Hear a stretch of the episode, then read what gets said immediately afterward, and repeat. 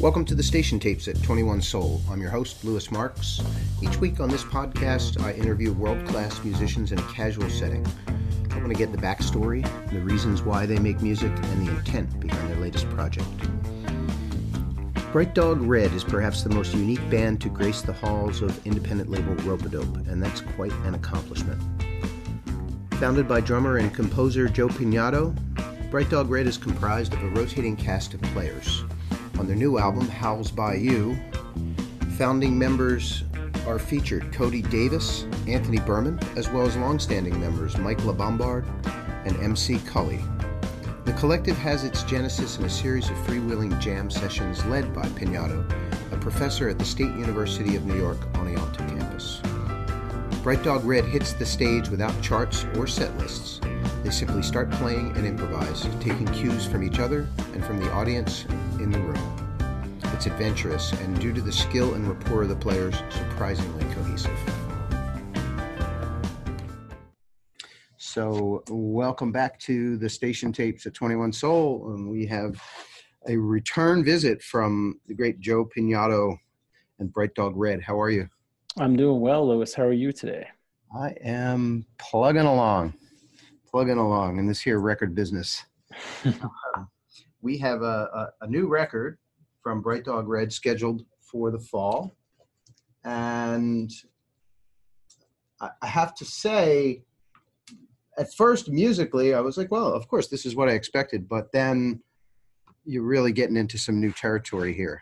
Um, can you talk about the, you know, how this is different from last year's record? But first, no, stop. But first, the title, "How's by You." Yeah, I gotta know. I gotta I gotta I describe that for everyone. What what does that mean? Yeah, well, I think it's related actually to your last question as well. So, uh, a couple things were going on with this album. Um, the, the first is it's just you know the band had been playing together consistently a lot. I think we've done you know 50 plus gigs over the past few years, and uh, it's mostly been the core lineup that you hear on on the album. So, there was a sense uh, with what we do as a band that you know your your neighbor's pretty important and their fate and your fate are bound up whether you like it or not especially in you know with the approach that we take.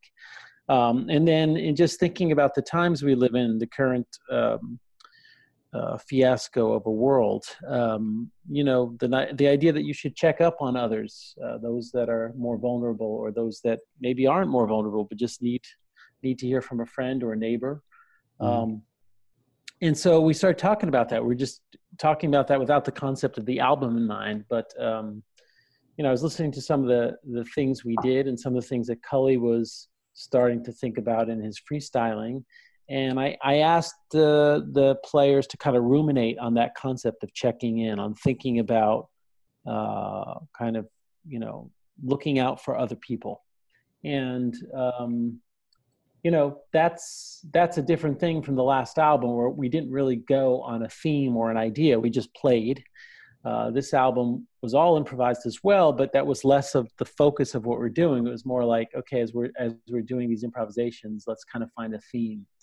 Um, and so the lyrics obviously are a big part of that. Cully has a lot of influence because uh, words um, to to words they move us away from the abstraction that music keeps you in right music is a kind of mm-hmm. abstract interpretation yes. words make it more concrete what what i like about cully though is he's never oh it, or i shouldn't say never he's rarely literal and his lyrics have a kind of implicit meaning and oblique reference to um, the kinds of themes that we have been discussing um, and you know the contradictions of of the things that he's freestyling about i think are reflective of kind of the contradictions of contemporary life, 21st century life, the United States political situation. Um, and so latter day capitalism.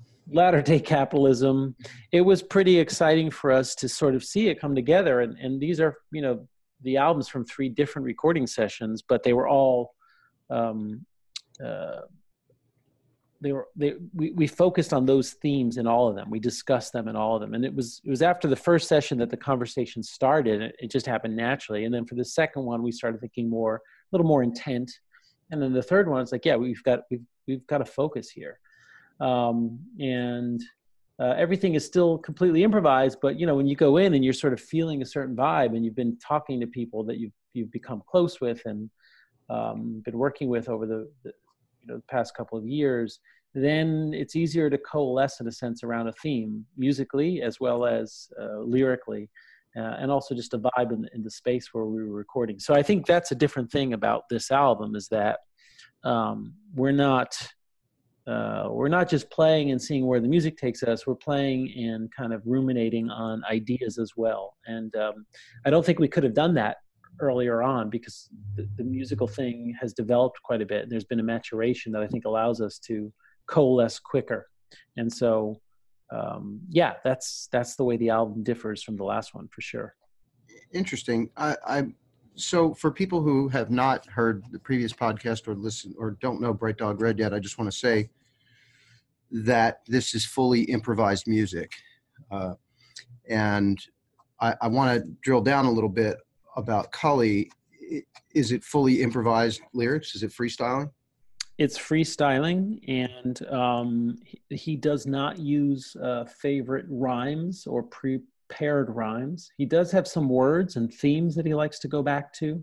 Mm-hmm. Um, but uh, for example, uh, the title, well, it's really not the title track. It's close to the title. The title of the album is How's by You, but there's a track called A Bayou Bayou. And that was just his own sort of wordplay.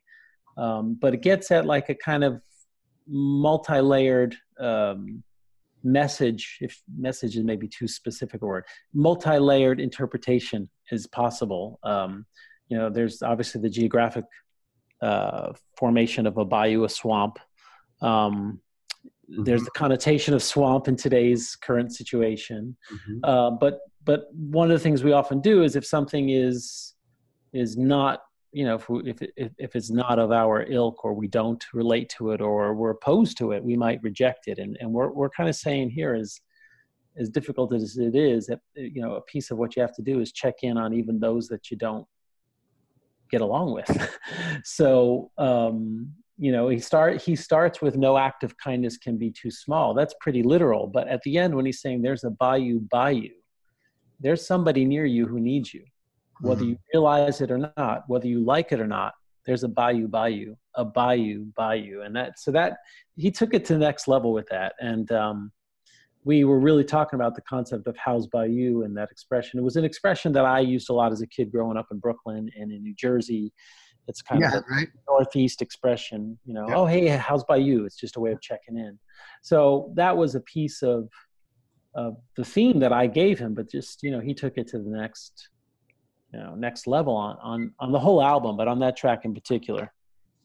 Yeah, it's really stunning, and you know when when you first when I first queued this up, of course, um, I'm interested in hearing, you know, where people are going to go with the music, uh, the flow, the rhythm, and then the improvisation from each player.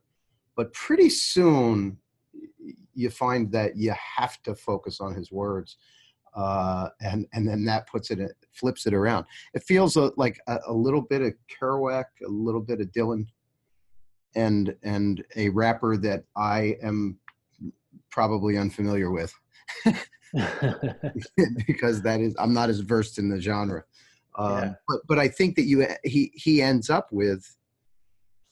Uh, a, a, a, powerful interpretation of all of all of those different sort of uh, poetic genres or styles, if you will.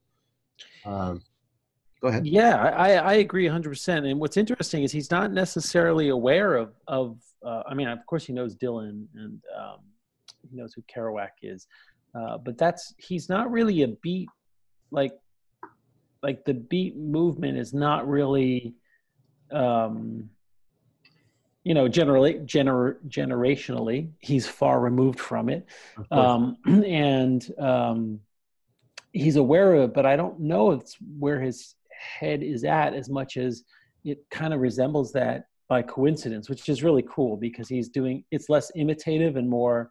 There's there's then more of a um, a genuine quality to it. It reflects him and just his way of thinking about words. Um, and he's a you know creative writer. I mean, that's his thing is writing, and gotcha. uh, he makes a reference in the lyrics uh, about you know he's he's done teaching and you know he studied music. Uh, he was a former student of mine, as some of the some of the members of the band are. Um, but he, um, you know, he's since graduating with a degree in music and music industry, he's really been focused on teaching, working with young people, and and teaching English specifically and creative writing. So I think you're seeing that, you know, he's really immersed himself in, in a way the words, like on the first album, there's definitely some of that stuff with him there, you know, uh, whereas, whereas Righteous, who's on the first album, another MC who's played with us, you know, his raps are, they're, they're more literal. They're more, um, clearly rapping over beats. That's kind of where Righteous hits his zone and it and, and feels most comfortable. Whereas you know Cully, he, he, the freestyle thing is really where he's most happy. He, he would prefer not to spit over bars as much as he would prefer to be able to just use his voice uh, partially as an instrument, but also um, create you know, I mean, poems or poetry is maybe too strong a word, but create, he likes to do wordplay in real time. That's the best way to put it. Yeah. I mean, to me, it's poetry. And I think I, when I mentioned Kerouac, uh, Dylan, and, and, and freestyle rap, I, I, you know, i am more of the uh, earlier genre, as I previously mentioned, right? Um, with Kerouac and Dylan, you get a sense of, the, you get a full sense of their view of the world. It's like a lens into their viewpoint. And I think he does that effectively. And and and you know the, the, the connecting point is that it's it's my viewpoint too. You know, it's I'm not too far away from from that. It's something that everybody can understand. Yeah, and you know, I, I think you're right about that. I think one thing that um, you know, because Cully's I think 24. So one thing his generation has a lot to deal with is is the own contradictions of their life, and that comes back a lot in his lyrics. You know. Um, Here, here's one contradictions yeah. uh, from the song American Standards, which is really well titled in my opinion. Uh, I don't know, insecurities mixed with securities. So a large stock purchase when you're feeling large and stocky, like you ain't worth it there's there's a lot in that in that one line that just kind of hit me um, to to sort of sum up to today capitalism and our our feelings of self-worth and and how money is tied up in in all of that or we've been taught that money has something to do with self-worth. Hey there. Did i lose you yeah, we must have dropped off. Okay, well, that's this is an interesting contrast. I've never had that happen. Um, I you I won't be able to to to get uh, your comment to what I just said, although it is in the recording. Uh, but perhaps annotate this. Um, let, let's, let's move on. How how is how has everyone uh, evolved on How's by You musically are there any other things uh, any other pr- progressions that you'd like to highlight in talking about some of the other players? Yeah i think uh, you know that concept of coalescing starts with me and the bass player tony. Um, and tony is remarkable bass player in the sense that um, as a drummer i'm kind of a go for broke drummer. I've always liked to describe my approach to the drums that way. And um, so there's a kind of um, uh, I'm kind of careening all over the place uh, mm-hmm. with the way that I play and the way fills fall and the time signature and the pulse and uh, and he just is able to stay with me. And it's um, really become a special thing between us the way we lock in. Uh, and I, so I think that that's at a higher level now on this album and certainly in our live shows than it's been ever before. And so that then frees up the rest of the players and um, whether it's uh, Cody who does the electronics um, or uh, Mike on saxophone, they're they're free to really be themselves and feel like there's a lot of support there because the bass and drums are always together. And and what that's meant for the album is that you know, and you may have noticed this in listening to it that it's not um, it's a it's a more unified album than the last one. The, the, the, last one's like a good it's a good sampler of all the things Bright Dog Red can do, but this album is like a unified album. And even though we did three different sessions for it, and there are kind of tunes that are more like ballads, like "What's the Point," and they're very pointillistic and uh, spacey, and then there are tunes that are really hard hard groove tunes like American Standards and Cauldrons and Conundrums um, there is a continuity to the album, and I think that that's um, that starts in that bass and drum combo. Uh, but you know, one thing about Cody that's pretty remarkable is he he's able to do you, he's able to manipulate samples in a couple ways. One one is that he creates obviously a lot of texture and this deep bed of sound, um, and that's sort of uh, really important to our sound. But he's he's also actually a very important rhythmic player because he'll he'll lock in with the bass at, at times, or he'll play counter to what I'm playing. Um, so there's often what sounds like a cool effect on the bass. It's actually like Cody doubling, uh, manipulating samples in the same rhythm of, with the bass, and that that's really a neat thing that he's really been developing over the years. And I think um, Mike, as a saxophone player, has been doing a lot of listening to uh, great sax players to think about how to develop themes over time. Um, so we're getting kind of these these really broad and long arc kind of melodies happening that Mike's gotten really great at. Mm-hmm. And um, when he's not doing that, he's he, you know he's always been a great rhythmic player, but the rhythmic thing on this album between the sax, the electronics, the bass, and the drums is sometimes really uh, it was a lot of fun. During the sessions we could hear it. And for me as the person doing the recording and then trying to find tracks within these long improvs it, it was actually easy to find the tracks because the breaks and the transitions were all there. I didn't have to really like you know we would fade some parts to get you know like maybe the piece the, the improv ended maybe let's say with a nice sax melody we might fade the other parts just to bring out that melody but it ended with that melody. So it's like, oh yeah, that's the end of that piece. Oh, here's a new piece. And we didn't think about those transitions in the sessions. They just happened naturally, which was that was a cool thing to see. Wonderful. So I want to remind people that uh, House by You is coming out on September 13th, 2019, which amazes me that that's where we are. Um, let's talk about the live shows for a second. Obviously, no two are the same.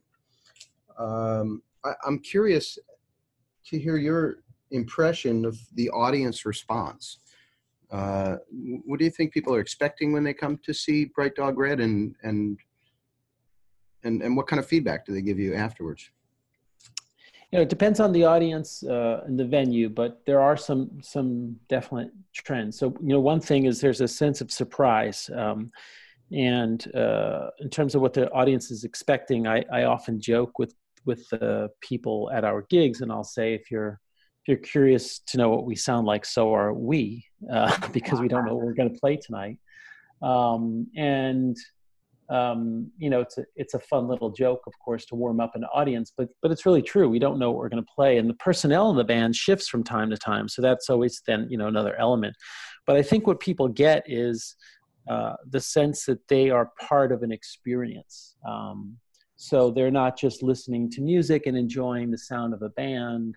Um, they are, uh, in a way, they become like, you know, if there's five of us on the stage, the audience is definitely a sixth member, and we're sort of responding to what we what we think the audience is responding to, uh, mm. and what they're demonstratively responding to. Like if they, if they're dancing, you know, they're really into it. Um, and for those who haven't seen us before, what we often hear is, you know, how is that all improvised? And um, it's it's a lot of fun to see them be surprised at that. But uh, what we try to do is we we're not big into mystery or um, we like to make it as accessible as possible. Uh, we we just tell them how we do it, and we explain to them that you know when you play together for a long time, you actually you're you are improvising, but there's certain kind of tendencies and grooves and feelings that we like, and um, there's a lot of verbal communication that we have down now. So it's uh, it's it's not as uh, daunting for us as it, might seem to the uninitiated audience member. And and I think they appreciate that we're we're kind of down to earth and uh, mm-hmm. direct in explaining it. We don't make it mysterious.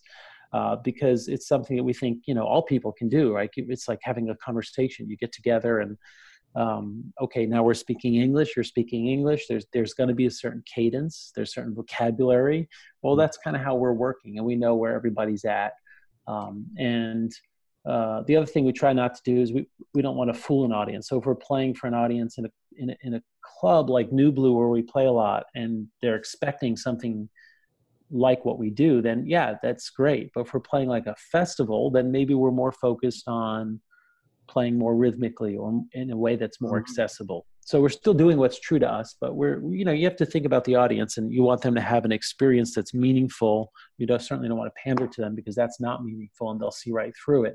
But you also you know you if you're if you're playing like uh, a really dissonant set at, for a festival crowd it's not necessarily the best thing. Mm-hmm. um, and it's not fair. You're kind of you're kind of fooling them which is something you should never do with an audience. So it's always a you know for me it's gratifying to see how surprised they are that you know the, the way things come together. And i think another thing that really impresses me is audiences whether they're um, kind of musicians audience or just uh, you know a group of people at a you know uh, uh, a bar and restaurant that we sometimes play at those kinds of venues um, they know when you when the, they know when things to come together. They hear it and they see when the band coalesces and their response is like it's an affirmation to us like oh yeah we just hit it. There it is right yeah, there. yeah. and mm-hmm. it's amazing when that happens. We uh, we played at new blue um, classic uh, last month uh, and we had a moment like that in the first set where about 20 minutes in th- things just completely locked in and the whole place was just with us and it was really it was really special. So it's amazing to see you know the audiences they're very tuned in and you know they know they know what's happening which is pretty cool to see and it's it's a, it's an experience for them. I, I, I think that once this album's out, because the um, songs are so because in, in the lyrics especially, um, I think they're going to really resound with a lot of people uh, with everything that's going on today. I envision a time when you're going to get requests. what are you going to do? Let's see. We've gotten uh, we, we had somebody who had a few to drink who wanted us to play um, happy birthday and was telling us in the middle of our set which you know we're all playing and this person is uh, screaming at the foot of the stage can you play happy birthday? and throwing $20 bills at us. Oh my God. Uh, so at least was, it wasn't uh, sweet caroline or brown eyed girl. Yeah right.